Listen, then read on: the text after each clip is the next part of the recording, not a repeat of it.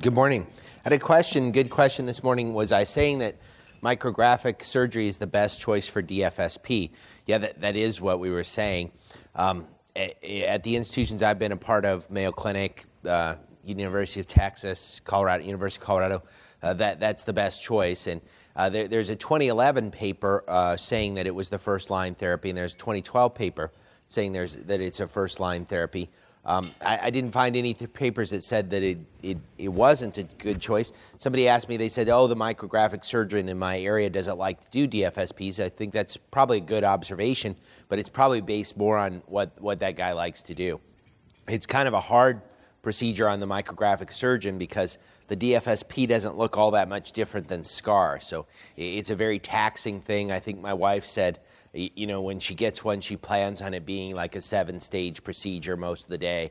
And there are probably some people, particularly in private practice, who aren't willing to, to, to you know, make their whole day one single procedure. So that, that probably has more to do with it than anything else. If you do a general surgery, you just have to take wider margins. Uh, it, it just takes longer or, or wider margins to, to make sure that you're out of the tumor. So, so that's our opinion on DFSP. Maybe it's not everybody's opinion, but I think it's a pretty pretty good pretty good opinion on the subject. So today we're going to talk about medical legal things. I, I, have a law degree. I went to law school. I don't practice law. I don't really want to practice law, at least not yet. Maybe when I retire or something like that. But uh, I do participate in a lot of, of, of, medical legal consultation and medical legal matters. I publish a whole bunch of bur- bu- uh, articles on on medical legal things. In fact, recently I published a whole. I was the editor on a whole guest compilation of a bunch of different articles on on medical legal matters. So uh, it's something I'm interested in, uh, but I, I, don't practice law, and I'm certainly not offering you legal advice. This is kind of what clinic feels uh, like sometimes to me. I'm kind of laboring under this huge burden of malpractice, and, and my setup isn't always great to protect me uh, from the danger. So what I'm thinking is that if we talk about it a little bit, we can all find better ways uh, to practice more safely. There's a very famous study, and just to be a well rounded person, you should know about it. So it's called the Harvard Medical Practice Study of 1990. And what they did, they looked at 31,000 medical records in Boston, and they found that using doctors and a panel uh, where negligence had to be agreed upon by the entirety of the panel, about 1 in 25 people were harmed by a medical error. So that was kind of surprising. People didn't realize that, that there were that many errors in medicine. But it does kind of make sense because we're all human beings and we're all inter- interdependent upon so many different professionals and things in our field. But of those 1 in 25 people that were harmed by a medical error, only 1 in 25 of those people, so 1 in 625, went on to, to actually fire, uh, file a, a medical legal claim. So, so it's, it's not very common, really, uh, to have litigation arise, even though errors are more common. So people did uh, looked at that study, and it was a very famous study. Everybody should know about it.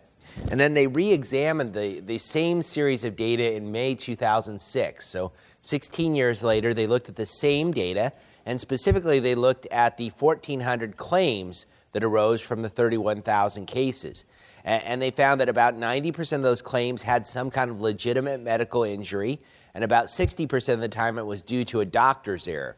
So, so 40% of the time it was due to, to a nursing error or a hospital error or something like that, but 60% of the time it was due to a, to a physician error. And, and when there was no error, there was, uh, there was, uh, uh, there was a compensation in maybe 72% of cases, but when there was an error, there was compensation in 73% of cases. The bad part is it took about $50,000 in litigation and about five years for the doctors to resolve these matters. So there's two kind of ways of looking at that data. You can say, oh, well, you know, usually when nobody was actually erred, there was really no compensation, so that's good. The courts got the right answer about 75% of the time. Uh, uh, claims were pretty low for fr- completely frivolous, completely made up uh, cases, so that seems pretty careful and deliberate.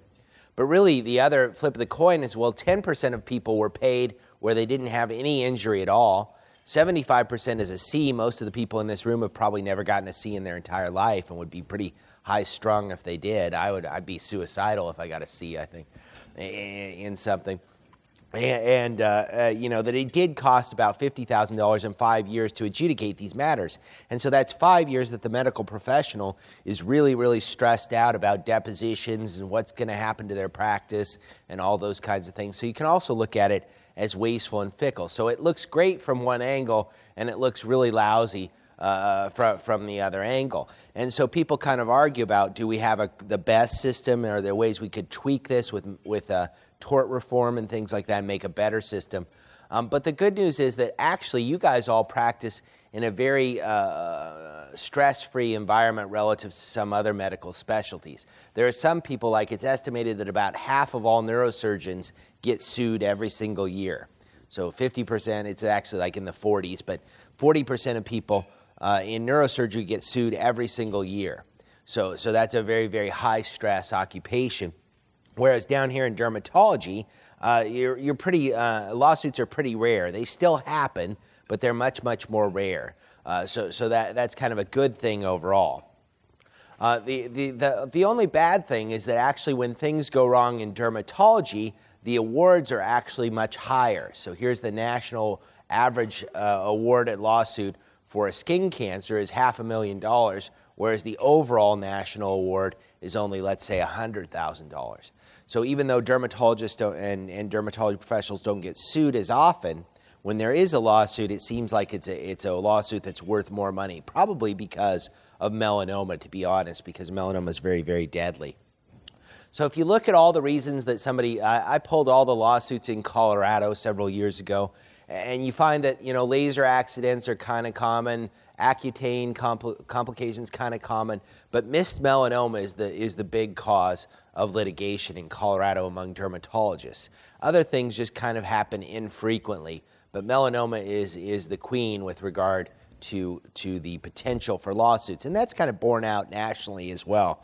Uh, it's certainly known that, that, you know, nationally, about 15% of all lawsuits against dermatologists and dermatopathologists involve skin cancer and particularly involve missed melanoma. So that's, that's an important thing to, to keep in mind is that pigmented lesions are the thing that you're doing during the day that's really, really the riskiest.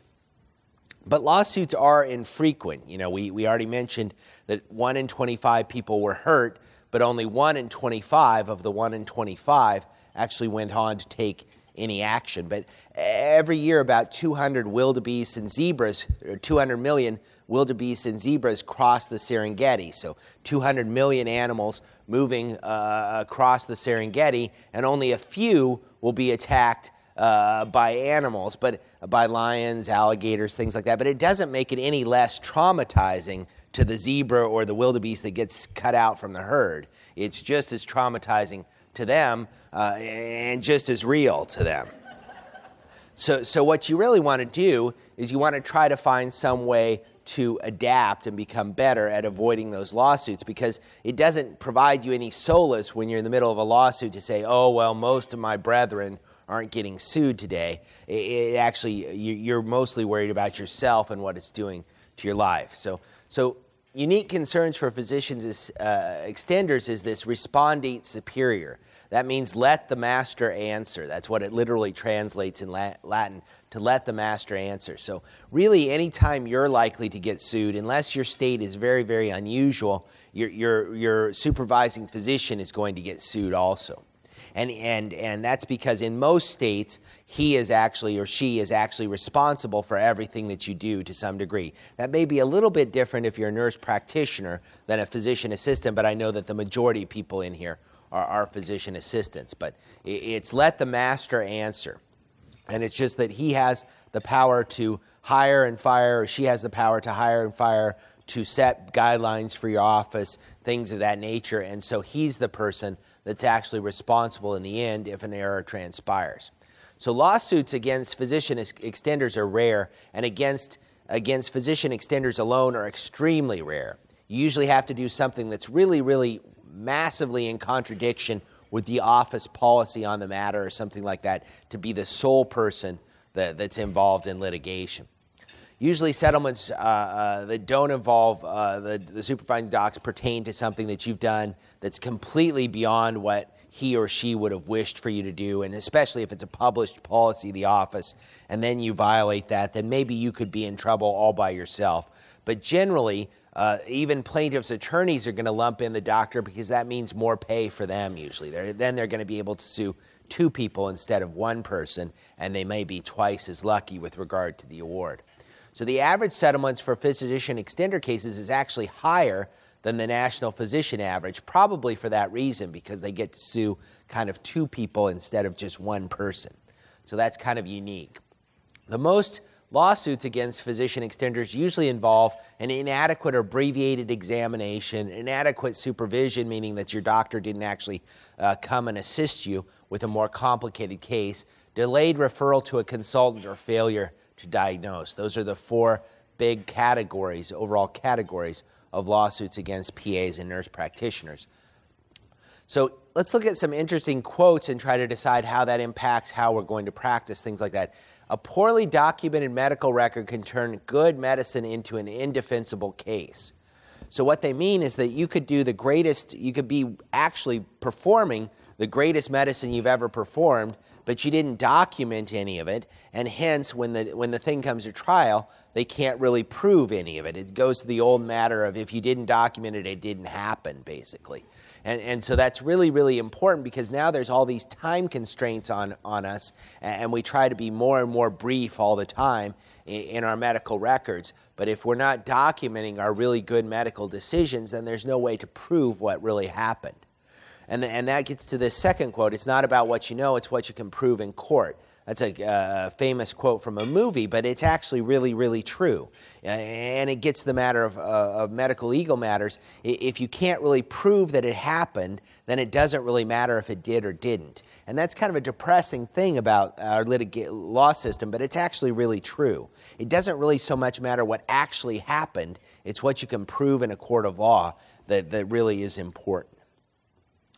So let's talk about just kind of the basics of malpractice a little bit so that everybody's on the same page. Because one thing I find when I talk to physicians that haven't been to law school like me is they really don't know what they're talking about at all. They say things that don't make any sense. They say, oh, the judge said this, the jury said that, and, and they don't even really make any sense. So you know that they're kind of things that they've heard through the grapevine, they're really not accurate. So malpractice is, is, is civil law, it's, it's called tort law and it seeks to take money and compensate someone for an injury. So it can only compensate somebody to the degree that money can make up for something. Uh, money can make up for a lost limb, money can make up for, for pain and suffering, maybe, maybe money can make up for a life. But it's all money that we're talking about. There's never any, uh, uh, there's never any jail time or anything like that in, in malpractice law. It's all, it's all based on money. And then it's based on the preponderance of the evidence. So, what you have to be really aware of is that means more likely than not. And in fact, if any of you have been deposed or will be deposed, they'll ask you over and over again was it more likely than not? And so, what they mean is that 50.0000001% likely, then it's more likely than not. So it's a lot different from uh, Beyond a Reasonable Doubt, which is all what we like to, to watch on our, our crime shows and everything like that. But Beyond a Reasonable Doubt is the, is the standard for, for criminal law, but it's not the standard for civil law. For civil law, it's just more likely than not. So 50.0000001% will suffice. Whereas if we had to put a number on beyond a reasonable doubt, what, it's, what is it, like 90, 95% sure, 98% sure. They don't assign a number in, in, criminal law, but beyond a reasonable doubt means you have to be really, really, really sure. More likely than not just means you have to be more likely than not. So you have to be really, really careful about using words like likely or probably in your medical notes because if you're saying things like likely or probably, you probably mean greater than 50%, which is more likely than not. And so just keep in mind uh, that that's the standard in civil law, more likely than not, not beyond a reasonable doubt. So, what element of a prima facie malpractice case must be satisfied in order for the case to proceed against a provider? Do they have to have a duty? Do they have to breach a duty? Do they have to be the cause of the accident? Do they have to have Does the patient have to have actual damages, or do all of the above have to be satisfied for a case to proceed? Okay, that's entirely correct. The majority wins. So all of them have to be satisfied. So let's talk about a prima facie case. This is an interesting case. It was filed by a person pro se, meaning that they're representing themselves. And so they filed this in the court of Colorado. I pulled it because I can.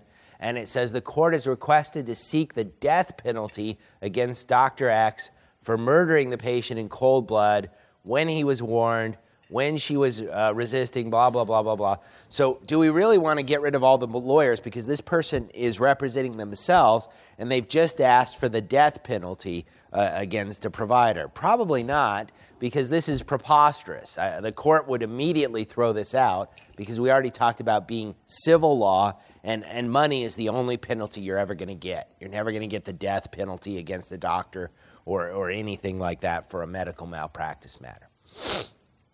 But there are these things called the pre- elements of a prima facie case, and they have to be satisfied, all of them.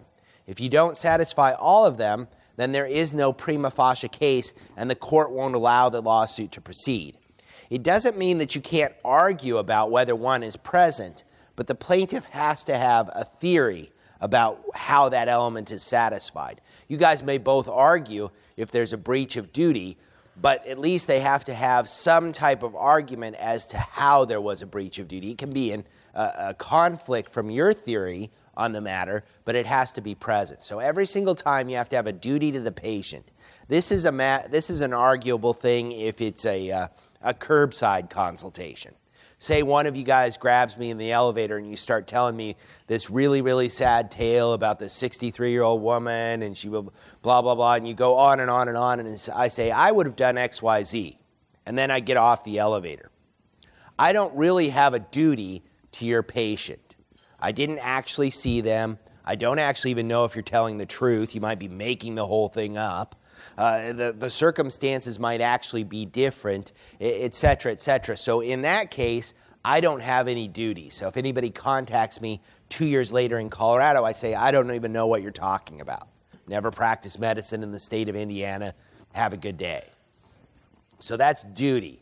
So you have to actually have a duty to the patient, and usually, usually one of the pieces of evidence is did you bill the patient or not? That's usually one of the pieces of evidence as to whether you have a duty. Then there has to be a standard of care, and the standard of care has to be established every single time. There's no book on the judge's desk or anything like that where he says, Oh, DFSP, let me look that up real quick. Oh, yeah, yeah, it's CD34 and it's Mohs surgery. Yep, that's the standard of care. It's established every single time as if the court has never ever heard such a case ever before. And it's established with experts.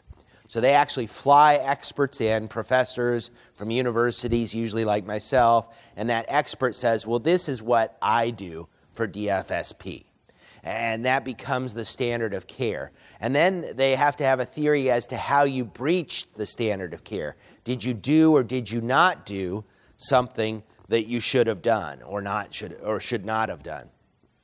And then you have to have two different kinds of cause. You have to have cause in fact, which, which is also, also called but for causation. But for you doing or not doing this, the whole incident wouldn't have happened. That's cause in fact. And so some people liken this to rolling a videotape backwards. And if they can actually see you, aha, that's where everything went wrong, then, then but for causation is satisfied. But that's only one element of causation. The other element of causation is proximate cause, and that is it reasonable for you to be held accountable for that error. And, and the best way to think of this is like, let's pretend that you had, uh, uh, you had a, a, a report come to you that said, you know, John Smith has melanoma, 9.4 millimeters, uh, satellite in transit metastases are present at the edge of the sampling. There's lymphatic invasion. There's 100,000 mitoses per millimeter squared. And you think, oh my God, this is a horrible, horrible melanoma. And you call John Smith and you say, John, John, you have a horrible melanoma. Can you come in later in the day? Because this is just, just I'm not saying you'd actually do this over the phone, but uh, you say, gosh, it's horrible. It's, uh, you know, you're probably going to die any second. And, and John freaks out. And John, uh, instead of coming to see you that afternoon, he travels to Thailand and he, he goes to a brothel and he acquires HIV and he spends all his money in Thailand on drugs and sex and everything else eh, conceivable. And then he comes home two or three weeks later, and there's a message saying, Oh my God, John, it wasn't your results. It was actually Jim's results. Uh, Jim Smith, can you, can you go ahead and give me a call back? That would be unreasonable to hold you for all those things that John did that were probably illegal eh, on top of that. It was unreasonable to foresee that result. So that would fail proximate cause. Even though you were actually the cause in fact, it was unreasonable to anticipate that any normal person would have done all those crazy things. But let's say instead of freaking out and going to Thailand and doing all those things, he just drives across town to a different hospital and spends $20,000 on a PET scan, and, and, then he drives to a Chinese herb market and he spends $10,000 on shark cartilage, and he does all these things that somewhere someone could have construed as reasonable for a diagnosis of cancer. You would be on the hook for all those things. That would be reasonable to expect that somebody with a diagnosis of, of melanoma would go on to pursue medical care, maybe even questionable medical care. That would be reasonable, but it would be unreasonable to expect him to go to Thailand. So that's proximate cause. And then, most importantly, you have to have damages. So, usually, when I see a, a, a person uh, professionally or I get a phone call from somebody about a legal case, usually the, the one thing that fails uh, for me is damages. So, so, imagine that you saw a patient last week and you told them that something was a seborrheic keratosis, and even right now at this very moment, they're seeing someone else because they didn't believe you and didn't think you knew what you were talking about, and that person diagnoses a melanoma. Only two weeks have gone by. What, is the per- what are the person's damages? There really aren't any. I mean, he might say, Oh, I had to take time off work. Uh, you know, I was kind of stressed out, things like that. But that's not really going to interest a lawyer who has to pay the electricity bill and pay his paralegals and everything else. He wants to see major damages. So always keep in mind that sometimes, even though there's been a medical error and all these things are, are satisfied, there's really no tangible damages. And in fact, with the residents every year in July 1st, when we have new residents come in to my clinic, they always want to see people PRN. And I don't like to see people PRN because that allows damages to accumulate, to accumulate, to accumulate. So, so we'll see somebody and we'll use our MoleMax machine to, to, um, to map their mole, and then they'll say, follow up PRN. And I'll say, whoa, no, no, no. We just took a picture of, of a lesion that's going to be blown up four feet by four feet at the trial, and, and you want to see them back PRN. I'm uncomfortable with that. So, uh, what you should do is kind of do an experiment with yourself sometime and say, I missed a melanoma today. I know I did, and uh, you know, theoretically, this is a theoretical experiment. You missed a melanoma today. When does it actually start to matter? Two weeks from now? Nah. Two months from now? Probably really not. I mean, maybe if it's some kind of weird nodular melanoma or something like that. But if it was that difficult to call, severely atypical nevus versus melanoma or something like that, probably doesn't really matter. Three months probably doesn't matter. Four months probably doesn't matter. Six months starting to matter. Nine months starting to matter. 12 months, that sounds really bad because the guy can go to the jury and be like, for an entire year, this man had a melanoma growing on his skin. That's really too long. So you can do that kind of experiment with yourself and kind of decide when do you start to get uncomfortable. And when you start to get uncomfortable, that's actually when you need to kind of start seething the patient back in, in your clinic because you're mitigating damages is what you're doing. So that's really all the things that are, are also diagrammed in this uh, pyramid, pyramid fashion where you say you have a duty, you have negligent action, and you have to have damages. That's just a simplified version of thinking about the things we already talked about. So you have this standard of care that's established by experts every single time.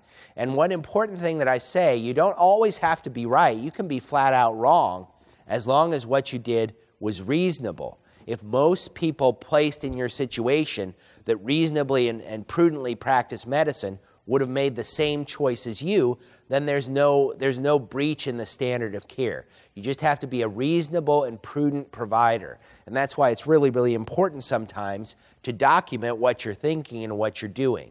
Because lawsuits cost money, and that money is fronted by the attorney. So the attorney does what's called a contingency.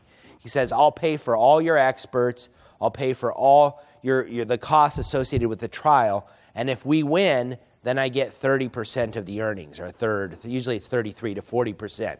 So that's called a contingency. So the attorney is fronting all the, ex- the expenses for the plaintiff. And, and if he wins, then he gets to keep a third of the winnings. So if he wins $3 million, he gets to keep a million dollars, let's say.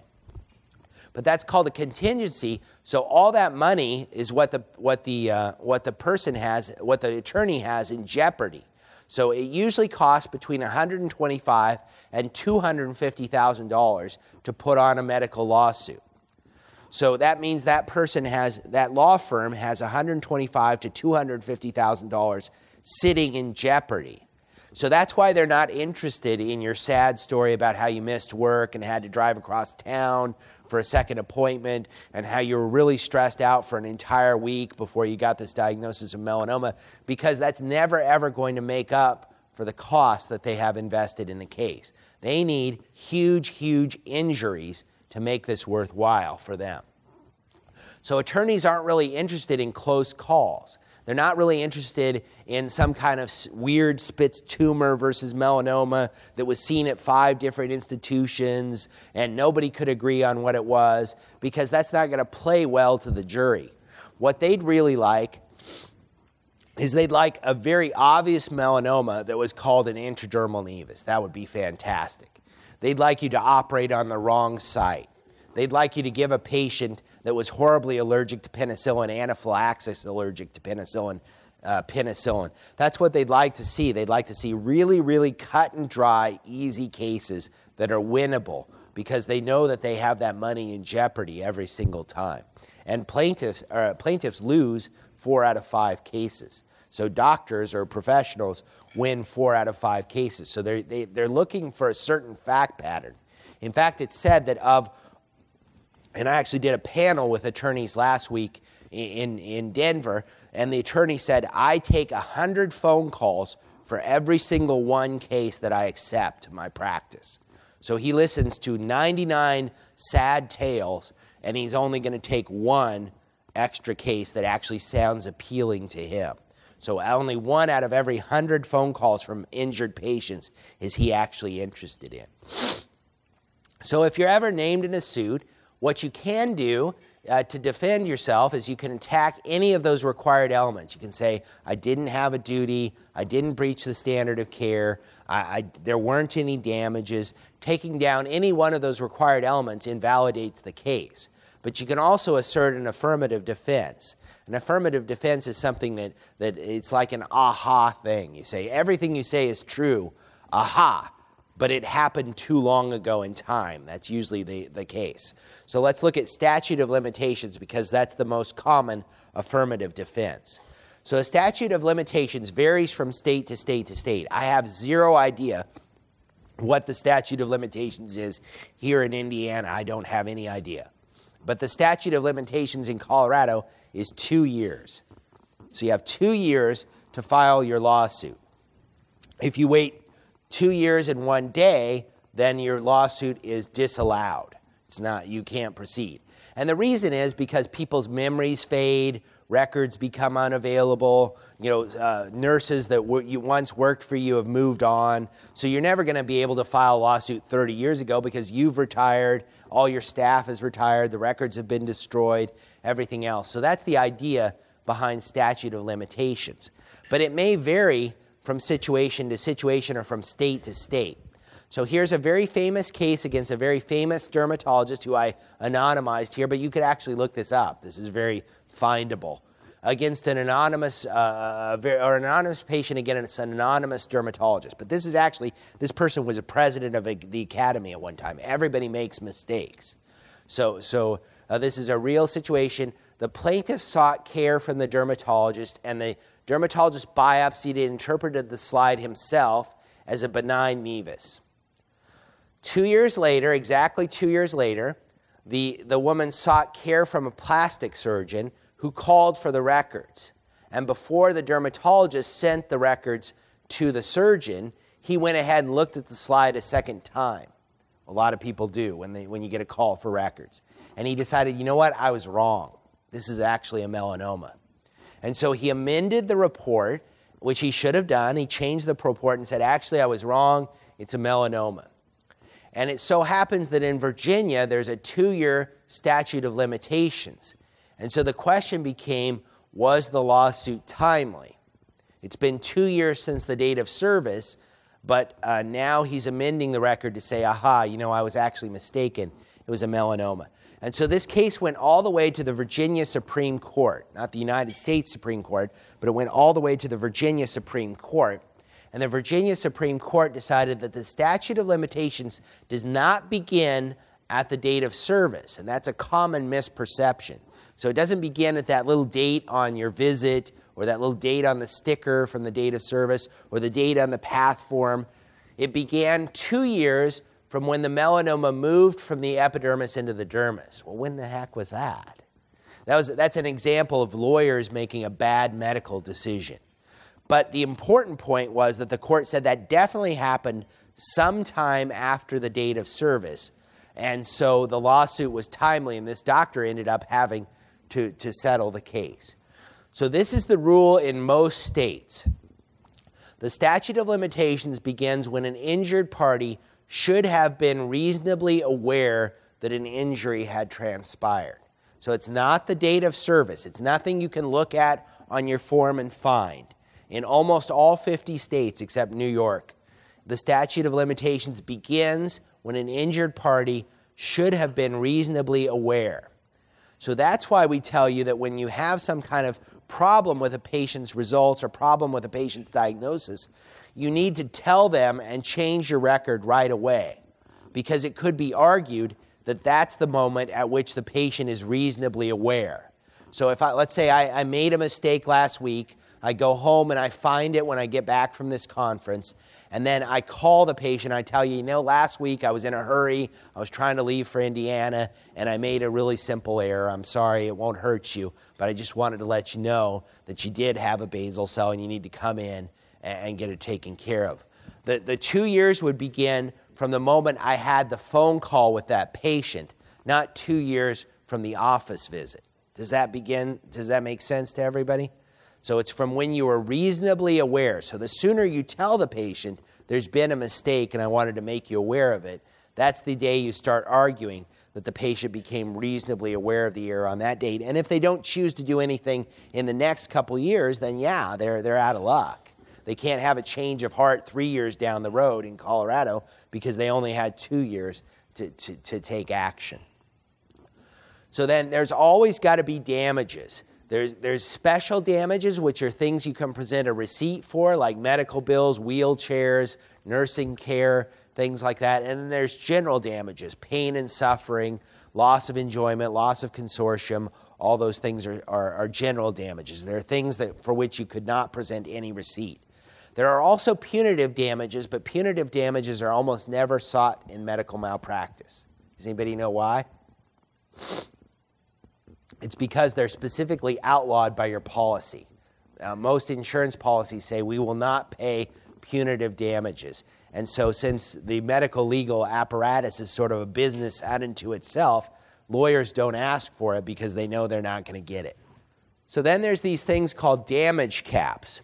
Here's the damage cap in Colorado $150,000. It was actually adjusted this year to $350,000. But until July 1st of this year, it was $150,000.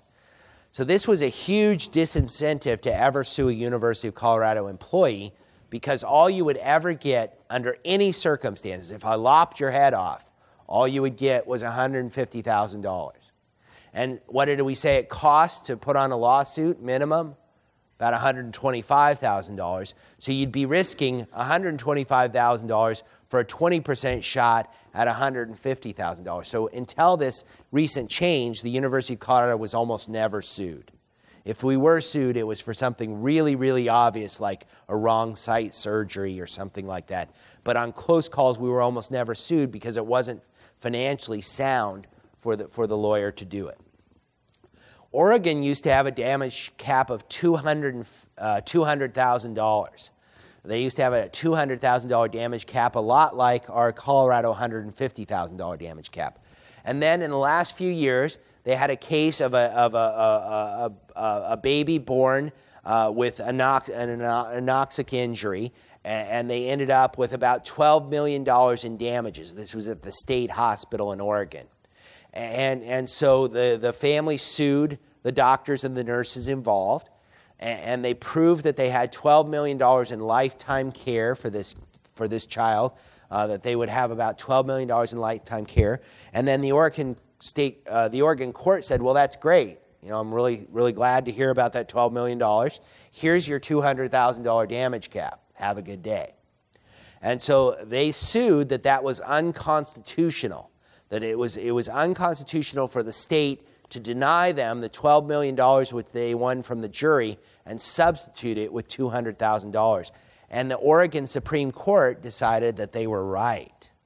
And so they threw out the damage cap. So Oregon no longer has a damage cap at all. The cap is the sky's the limit. As much as you can prove is, is as much as they'll pay. So this was a huge, huge blow for Oregon uh, state health care, for the state health care system in Oregon. It was a huge, huge thing. And Texas actually recently imposed damage caps. So until recently, until 2009, Texas had no damage cap, and now it put in place a damage cap. So all 50 states are a little bit different. And people can argue about whether they work or whether they don't work, whether they control costs or don't control costs. But the important thing is that in some states, they're legal, and in other states, like Oregon, they're illegal. And the only thing that can ever happen to fix that is there's only one court in the whole land that can bind all 50 states, and that's the United States Supreme Court. Wherever the United States Supreme Court decides, binds all the 50 states. So, unless the United States Supreme Court decides to take a damage cap case, we'll, have, we'll end up with 50 different decisions on the matter. In Colorado, damage caps are okay. Oregon, they're not okay. Texas, they're okay, et cetera, et cetera. But there's only one court that could make a binding law for the entire country, and that's the United States Supreme Court. Then there's these things called apology laws. Apology laws protect a doctor in case there is an error. They protect a doctor or a provider with regard to what you can say to a patient and what you can't say to a patient. And they exist in 29 states. It turns out that Colorado has the broadest apology law in the entire nation and it says it protects any and all statements, affirmations, gestures, conduct, fault, sympathy, commiseration, condolence, compassion, and general sense of benevolence. So I can express all those things, including fault. I can say uh, to the patient, Gosh, I'm really sorry I screwed up. And the patient can't use that admission in their lawsuit. They'll have to prove that I screwed up in some other way. They can't say, Well, just Dr. High said so. So that Colorado has the broadest apology law.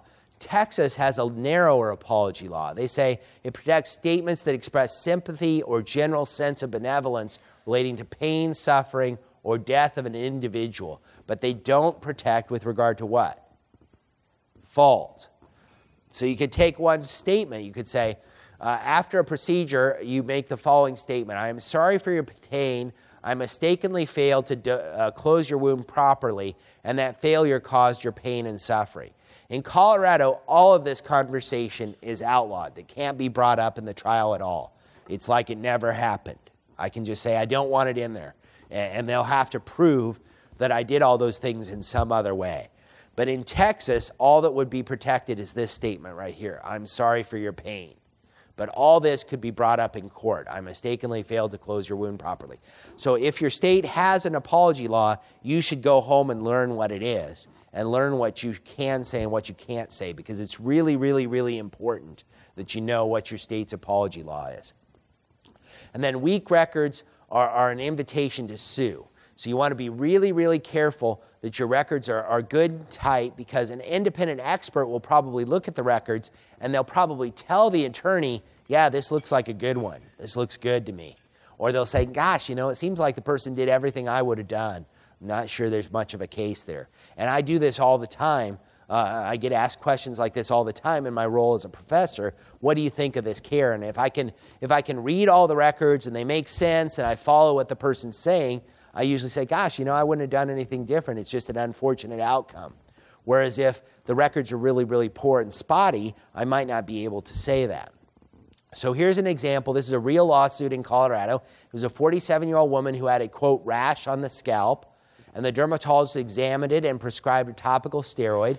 18 months later, the uh, woman went to a different dermatologist who did a biopsy, and it showed an infiltrative basal cell carcinoma, not a rash.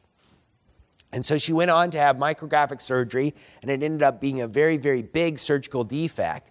And so she sued for a delayed diagnosis and a larger surgery than if uh, action would have been taken the first time she went to the first dermatologist. So, this is the actual note from the first case. Patient presents itchy rash times months, doesn't even say how many months. Uh, itchy rash times months, anterior scalp, red, red itchy plaque on anterior scalp, assessment, seborrheic dermatitis, plan Synalar twice a day until resolved. That was the entirety, that was the whole note right there. Here's what would have uh, also been known to the doctor that didn't make the note. The patient already had a history of basal cell carcinoma at 41. She'd already had micrographic surgery performed, also on the forehead, but at a different site.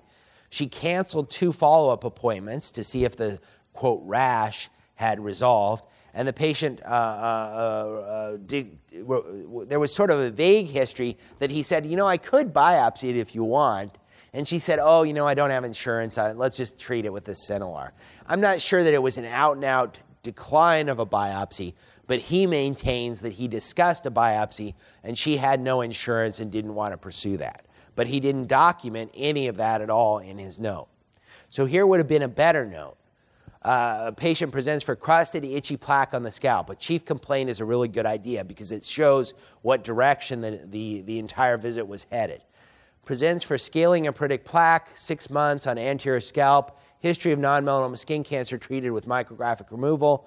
Uh, the size of the plaque, notice the guy didn't even specify the size of the plaque, so there's no way to defend how big the micrographic uh, surgery uh, was. Uh, that there was scaling erythema, no ulceration, non tender, consistent with sebderm. It's showing what he was thinking. Well, this certainly could uh, be seborrheic dermatitis. Seborrheic dermatitis is common upon the scalp, would present with itching, would present with scaling. Offered biopsy, declined for finances. Trial of fluocinolide liquid twice a day until resolved. If persists or fails bi- uh, treatment, return for biopsy, follow up in three months. If this guy would have put that note in there, this lawsuit never would have happened. But he didn't even put simple things like the size of the lesion.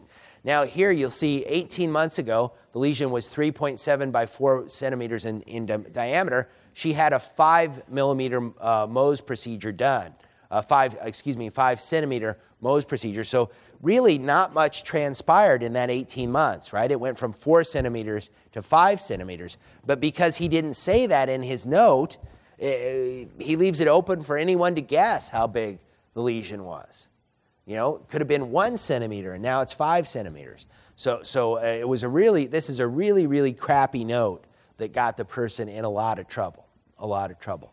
So, an adequate note, does it take more time? Absolutely. Does it take more time to write this? I guarantee it does.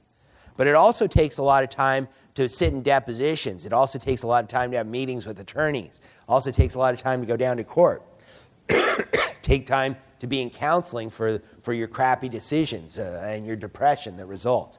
So, so really, you know, it's party now, pay later. You know, if you're not writing good, clear, legible notes, then you're going to get in trouble and you're going to spend your time in other ways, is my theory. That's my theory of the matter. So, when there's an absence of data and a failure to note the treatment recommendations and the failure to document the need for follow up, you're going to get in trouble. You know, we already covered this with Dr. Deinhardt. You want to be documenting uh, missed follow up. That's important.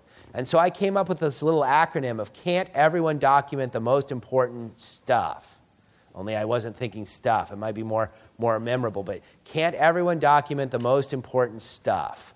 And if you think about that, it's chief complaint, extent of history and examination, diagnosis or impression, treatment, medications, instructions, and scheduled follow up. That stuff should appear in any good medical note.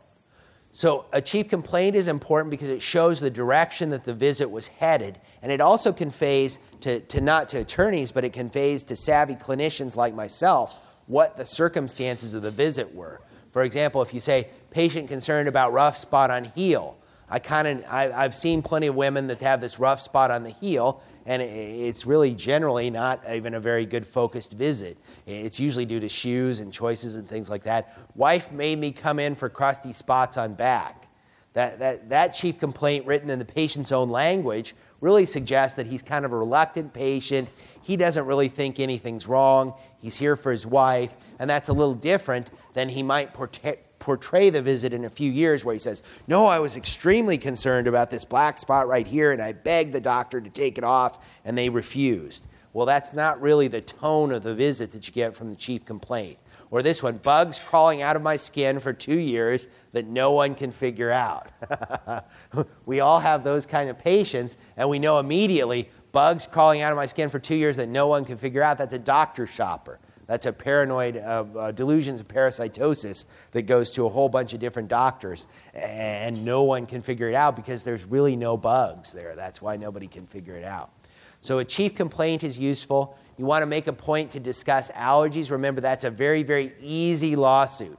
I told the doctor I was allergic to it. They gave it to me anyway. I had a horrible reaction. So you want to be very, very clear. And I just usually ask all my patients a second time when I'm writing the prescription. You're really not allergic to anything? Okay, great.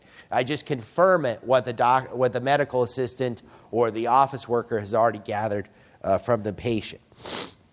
And then, if you're still doing typewritten notes, and not a lot of people are, you really want to write legibly, not only so that, that, that you can read it and that the attorneys can read it, but also so that experts, so that people are going to defend you, can also read uh, the, the note as well. And then dictation is generally, uh, people, studies have found that dictation has better notes. Uh, people that dictate write better notes than people that handwrite. So it might even be worthwhile when you perceive that a situation is very complicated or litigious, that maybe that's a note to, to do a dictation on instead of uh, writing your own note.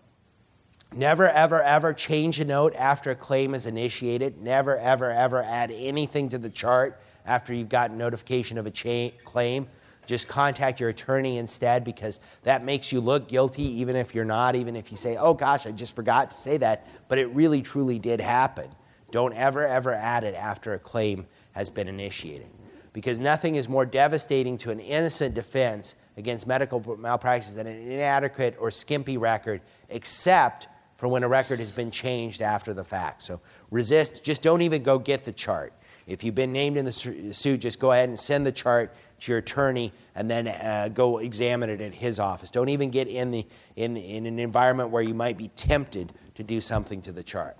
And then uh, one thing that you can do is all courts allow for admission of usual customs and practices. So if you're finding that it's hard to write out a detailed note about what happened or didn't happen, what you can do is you can have um, uh, prescribed medication uh, information sheet number three provided and on that provided medication information sheet, all the things that you normally say about Retin-A or all the things you normally say about minocycline are on there. The court will allow you to present that as part of your evidence. You say, I always give them this handout, and this handout always contains the same information. That's something that you can do to speed up your excellent documentation. And then another thing I said that, that uh, uh, mid level providers in particular uh, can get in trouble about timely referrals. And so, one thing is that you want to be really, really clear about referrals. So, instead of just saying things like vag bleeding to OBGYN or back pain to ortho, which is kind of vague, did that mean that you were going to do it? Or did that mean the patient was going to do it? Or who was going to do it? There's not really enough information here that you say, patient to see Dr. Smith, her OBGYN for vag bleeding, understands importance. She will call today. She will do it. Not me. She will do it. It's her doctor. She likes him. She will do it today. She understands that it's important. And same thing for the back pain thing. Patient will call his ortho today to address back pain. So that's a little bit different than these short narratives that would, could, would, could only get you in trouble because maybe somebody would say, well, that meant you were going to do it. You were going to arrange for this visit. And this is more clearly that the patient was going to do it. And then good physical exam. Uh, it's amazing to me. Look at that case against that uh, uh, doctor for the basal cell carcinoma. He didn't even describe how big the plaque was. So when she had her five centimeter surgery, nobody knew if that was substantially more, substantially less. It was just her word versus his word. Where if he would have provided measurements, he would have been in a much more defensible position. So you want to make sure that your descriptions are really, really clear and really, really precise and are describing exactly what you think they're describing. And then uh, the size of the lesion is almost always neglected. It's amazing how many pathology uh, accession forms I get that don't specify the size of the lesion at all. So I have no idea if I'm looking at most of the lesion, some of the lesion, just a tiny sliver of the lesion. I don't usually know. And we already saw how that's a problem with verrucous carcinoma yesterday. We saw how that uh, was a problem with this, quote, hand rash because people kept taking peripheral biopsies and nobody said, gave the size of the overall lesion or anything like that. So size is really, really important with regard to notes for sure. And then understanding the basics and limits of dermatopathology, we already talked about this. Uh, the, as the biopsies get smaller and smaller and smaller and smaller, this impacts the accuracy of diagnosis for sure. So uh, at some point, it's pointless to do a 1.5 centimeter biopsy. You might as well, 1.5 millimeter punch, you might as well just not do one at all or do a three, but don't just do a 1.5 millimeter because you're not going to trust the result at all if the, if the lesion's this big and you're doing this tiny little punch biopsy from the side of it. And then we already talked about you should query all your doctors. Are you sure you understood this? Did you know the patient has a history of that? Et cetera, et cetera, et cetera, because these pathology reports are entirely fallible. There's nothing magical about them. They're dependent upon a whole uh, bunch of people. We even talked already about how the uh, College of American Pathologists, they allowed 4 to 6% of cases uh, from institutions to even be based upon the wrong tissue. So there was tissue misidentification in 6% of cases from 417 institutions. Now, I would have a fit if we had a 6% misidentification rate at my laboratory, but it is possible that there's some error like that. So you need to speak up sooner rather than later. Crap in, crap out. We, uh, when, you say, when you don't provide any insight into the lesion, it doesn't allow us to be certain that we know that we're looking at the right thing and then uh, you know some people say oh i didn't want to provide anything because i don't want to bias the pathologist. That's just a, that's a, just a simple excuse for being lazy and that's going to get you in trouble for sure. So assume there's been an errant diagnosis of melanoma by a dermatopathologist involving a punch biopsy you had performed. Which of the following may be expected? You'll never hear about it at all. Only the dermatopathologist will be sued Questions will be asked about the size of the biopsy and any clinical information that you provided. Uh, so long as there is not a payment made, uh, the medical board will never want to speak with you about the case. And so long as a payment is not made, you'll never, uh, never have to disclose that anyone made a claim against you or your supervising doctor. Yeah, that, that's the right answer. So always be aware that even if you think your dermatopathologist is the person in trouble, all of you guys are going to get thrown against the wall. There's going to be questions about every single thing. What information did you provide? What was the size of the biopsy? What was the size of the lesion? How suspicious were you? Uh, what was the patient's past medical history? Did you convey that past medical history of melanoma to the, to the pathologist? All those questions will, be, will come up, and you'll all be kind of thrown against the wall to see who could be shook, shaken down for a few hundred thousand dollars in each case. Certainly, the dermatopathologist is in the most trouble. I don't argue that. But what I'm saying is if you've kind of done kind of a, a, a half, half-witted job on, on providing him information or her information about the case, that's actually going to come out. That's actually going to come out. So you want to have a good system for the return of results. You want to have a good way to follow up on every biopsy. This is the most important statement from this slide.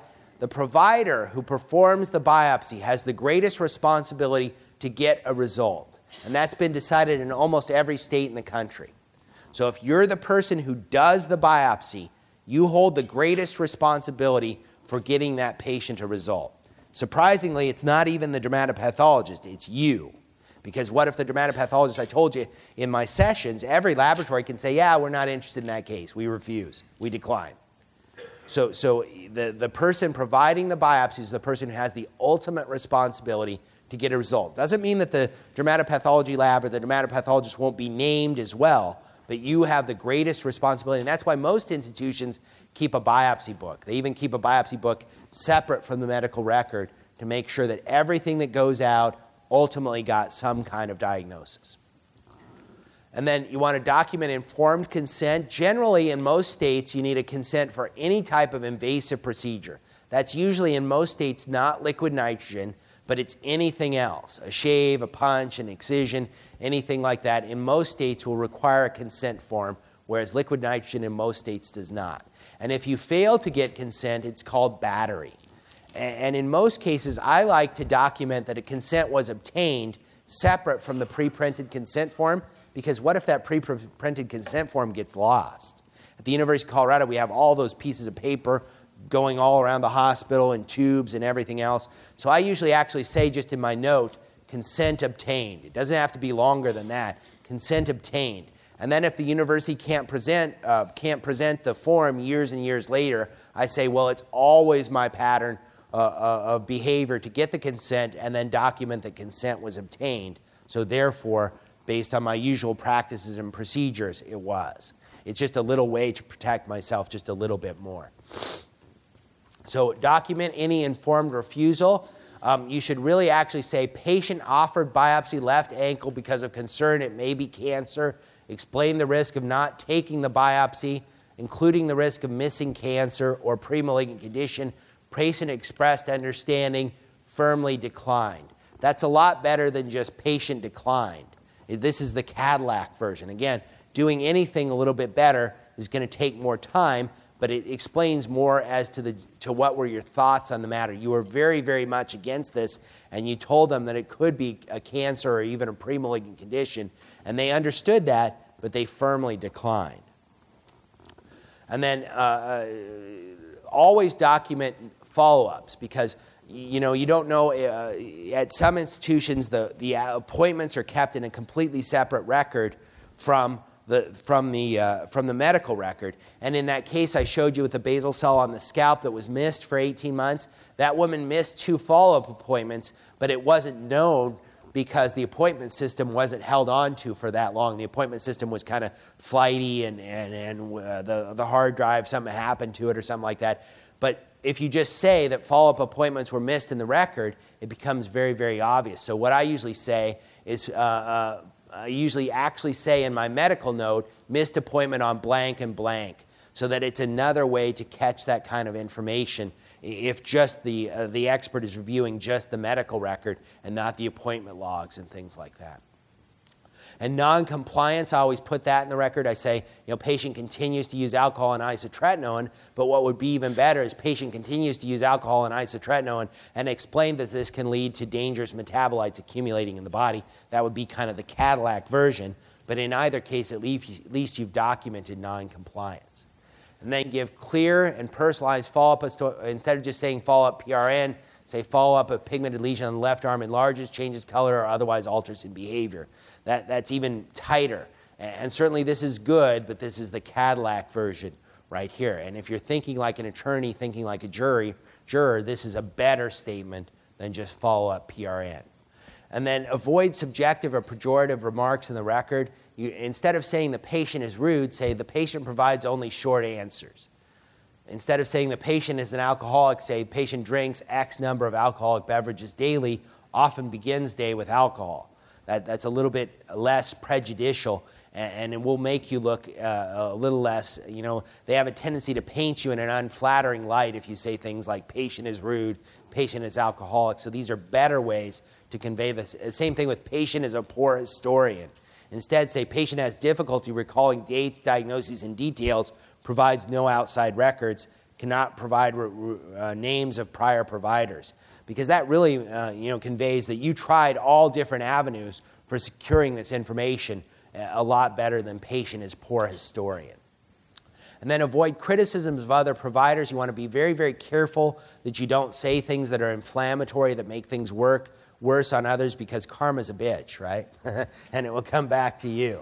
And so you don't want to say anything. Uh, I usually just say, gosh, I really don't know all the details. That seems strange to me. I, just I couldn't even comment on that. I think the world of Dr. XYZ, I'm sure there were some other details that I didn't know about. I, I just avoid really dabbling in their cases at all because I really don't. That's a true statement. I don't know what happened, and I'm only getting one side of the issue. So, things that I say is I, I, usually deflect lawsuits by saying, well, cancers do recur sometimes, even when everything's done right. Everything was done correctly, they still come back. Or sometimes I say biopsies are samples, and samples may or may not contain the findings that we need for a diagnosis. So they, when they say, well, but I had this biopsy, I say, well, biopsies are samples, and maybe it just wasn't a very good sample. I'm, I can not explain it. And I try to deflect the lawsuit and, and negate the lawsuit rather than flame it on and on. And then uh, there's a very famous study that showed primary care physicians with fewer claims usually make more statements of orientation ed- and education as to regard to what they're going to do next, what's going to happen next, what they're going to look at next. And then they usually use laughter and humor more, and their visits are slightly longer. So, you know, I try to present my, my, my, um, my talks usually, no matter what, where I'm speaking or what I'm speaking on. I usually try to make jokes and things that make the, the talk more memorable and more something that you'll hang on to for a larger time, longer time. But I think the same thing is true with regard to, to visits. If you're pleasant and fun and happy, it makes the pleasant the patient pleasant and fun and happy to be around, and everything seems to go uh, uh better. So, two of the best instruments for safer medical care are a follow up call to, to the patient or to your dermatopathologist or to another provider or to a referral source or anyone. A telephone and tincture of follow up are the two best instruments for safer medical care. This prevents things from becoming big deals. If you're seeing patients, you're following up on them, you're checking on them, you're checking on their appointments, you're checking on their results, you end up over time with better care and more defensible care, and you'll stay out of trouble uh, uh, better. Uh, so there, there's Morgan and Madison, and that is Gaston, right? Yeah, I thought so. Okay. All right, and we're uh, right on time. Are there any questions or concerns or anything like that? Yes, ma'am. Uh, uh, for anything more than liquid nitrogen, I do a written consent. So the question is on consent obtained. All these issues are decided at the state level, so whatever state you practice in, uh, uh there's probably precedents, meaning lawsuits that have been decided in the past. But for liquid nitrogen, I would do a, a, a in Colorado, I would do a verbal consent. And for anything else, I would do a written consent. And, and, the written consent is done by the university. They're already pre printed, everything else. I just go and grab them and work on them, et cetera, et cetera. But, but uh, I do always document also in my medical note because sometimes that may be the only thing that goes to the outside expert if there's a question in the care that I've provided. I also say consent obtained in the medical record as well because I don't trust the university to be able to produce this document in five years or something like that. Yes, ma'am. Have you had any experience with kind of a cookie cutter template coming back to haunt people? Yeah. Yeah, so that's something I talk about at the academy. Uh, I've talked about that at the academy meeting, in fact, the academy in Denver. So the, it's a good question. So she's asking Is a cookie cutter uh, approach uh, ever come back to haunt you? Absolutely, it does. And so, what I've said at the Academy every single year is I, I started saying this about five years ago. I said, as EMRs become more and more available, and the EMR just spews all that crap out that didn't really happen, like, uh, you know, you spent all this time counseling on sunscreen, you avoided the 10 o'clock to 3 o'clock sun, you did all these things. I said, at some point, lawyers are going to catch on that that's just all being spewed out from the, from the EMR, and they're going to assert that none of it actually really happened. And sure enough, I think it was last year, somebody successfully sued someone saying that all of that was just, quote, boilerplate. You know what boilerplate is? It's that thing that comes at the end of the car dealership commercial where they say, you know, uh, does not affect stock on hand, blah, blah, blah, blah, blah, blah, blah. They say all that stuff, that's boilerplate. And so the lawsuit asserted that all the EMR was entirely boilerplate and none of it happened.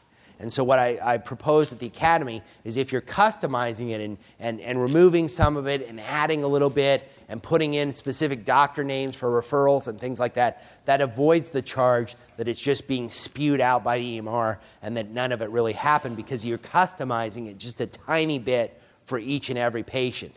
And then I said at the academy meeting, I said, does it take longer? A- absolutely. But so does going to depositions, going to meet with attorneys, uh, going to counseling, all those things also take time as well.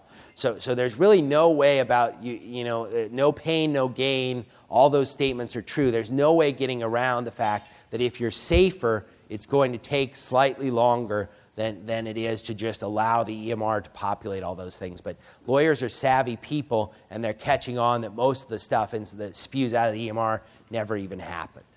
Thank you for allowing me to assist your meeting, and I hope everything goes well.